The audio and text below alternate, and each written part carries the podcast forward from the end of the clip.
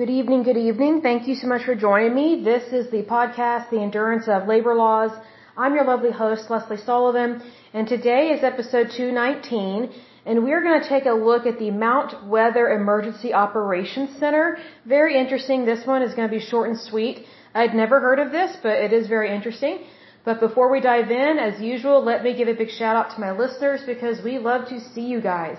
So a big shout out to Oklahoma, California, New York, Virginia, Texas, Pennsylvania, British Columbia, Florida, Illinois, Georgia, Oregon, West Virginia, Indiana, New Jersey, Massachusetts, Ohio, Minnesota, Alabama, Nebraska, Washington, Colorado, District of Columbia, also known as DC, aka the Swamp, Mississippi, Tennessee, Rhode Island, Kansas, Louisiana, North Carolina, Nevada, Maryland, Utah, Michigan, Iowa, Alberta, New Brunswick, Wisconsin, Connecticut, Manitoba, Hawaii, Newfoundland, and Labrador.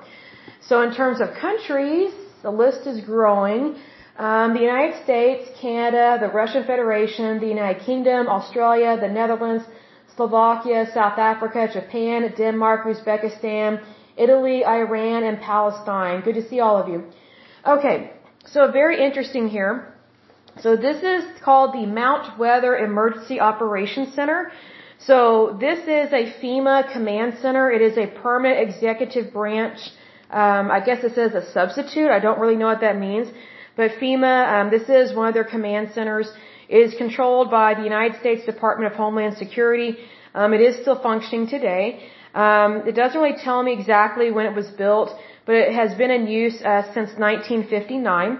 It says the Mount Weather Emergency Operations Center is a government command facility in the U.S. Commonwealth of Virginia, um, used as the center of operations for FEMA, um, also known as the High Point Special Facility. Its preferred designation since 1991 is SF, whatever that means.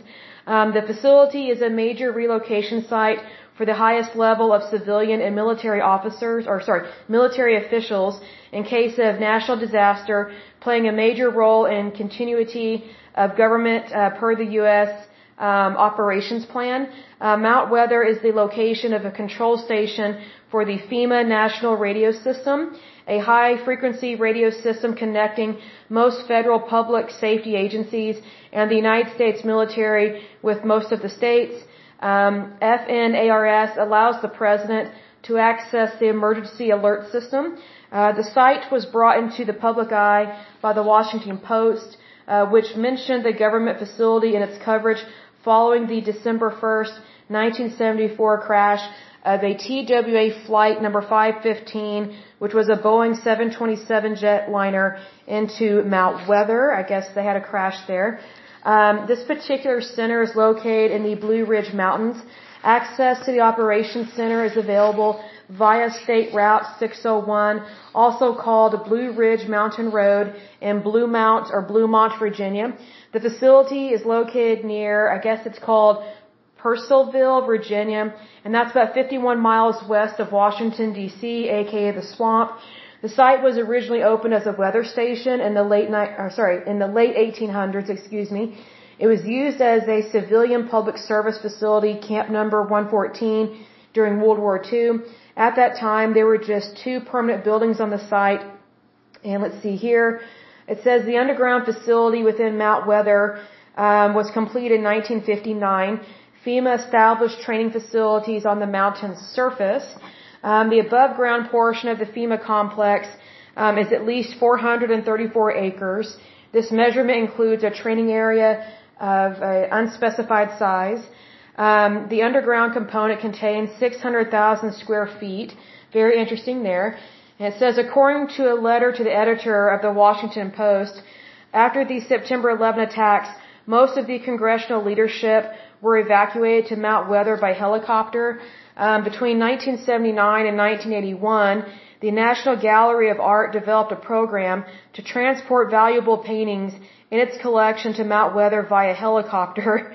Wow, really? So they value artwork more than human life. What does that tell you about the National Gallery of Art? they don't really care about people. Um, shame on them. not really good. Um, not a big, big fan of people that don't value human life. Um, but that is it for this episode. Like I said, short and sweet. Again, I'd never heard of Mount Weather Emergency Operations Center, but obviously um, they show some favoritism towards congressional leadership and artwork, and they don't really care about the American people uh, per se on that. Um, but anyway, um, that is it for this lovely podcast, this episode. Uh, but until next time, I pray that you're happy, healthy, and whole, that you have a wonderful day and a wonderful week. Thank you so much. God bless and bye bye.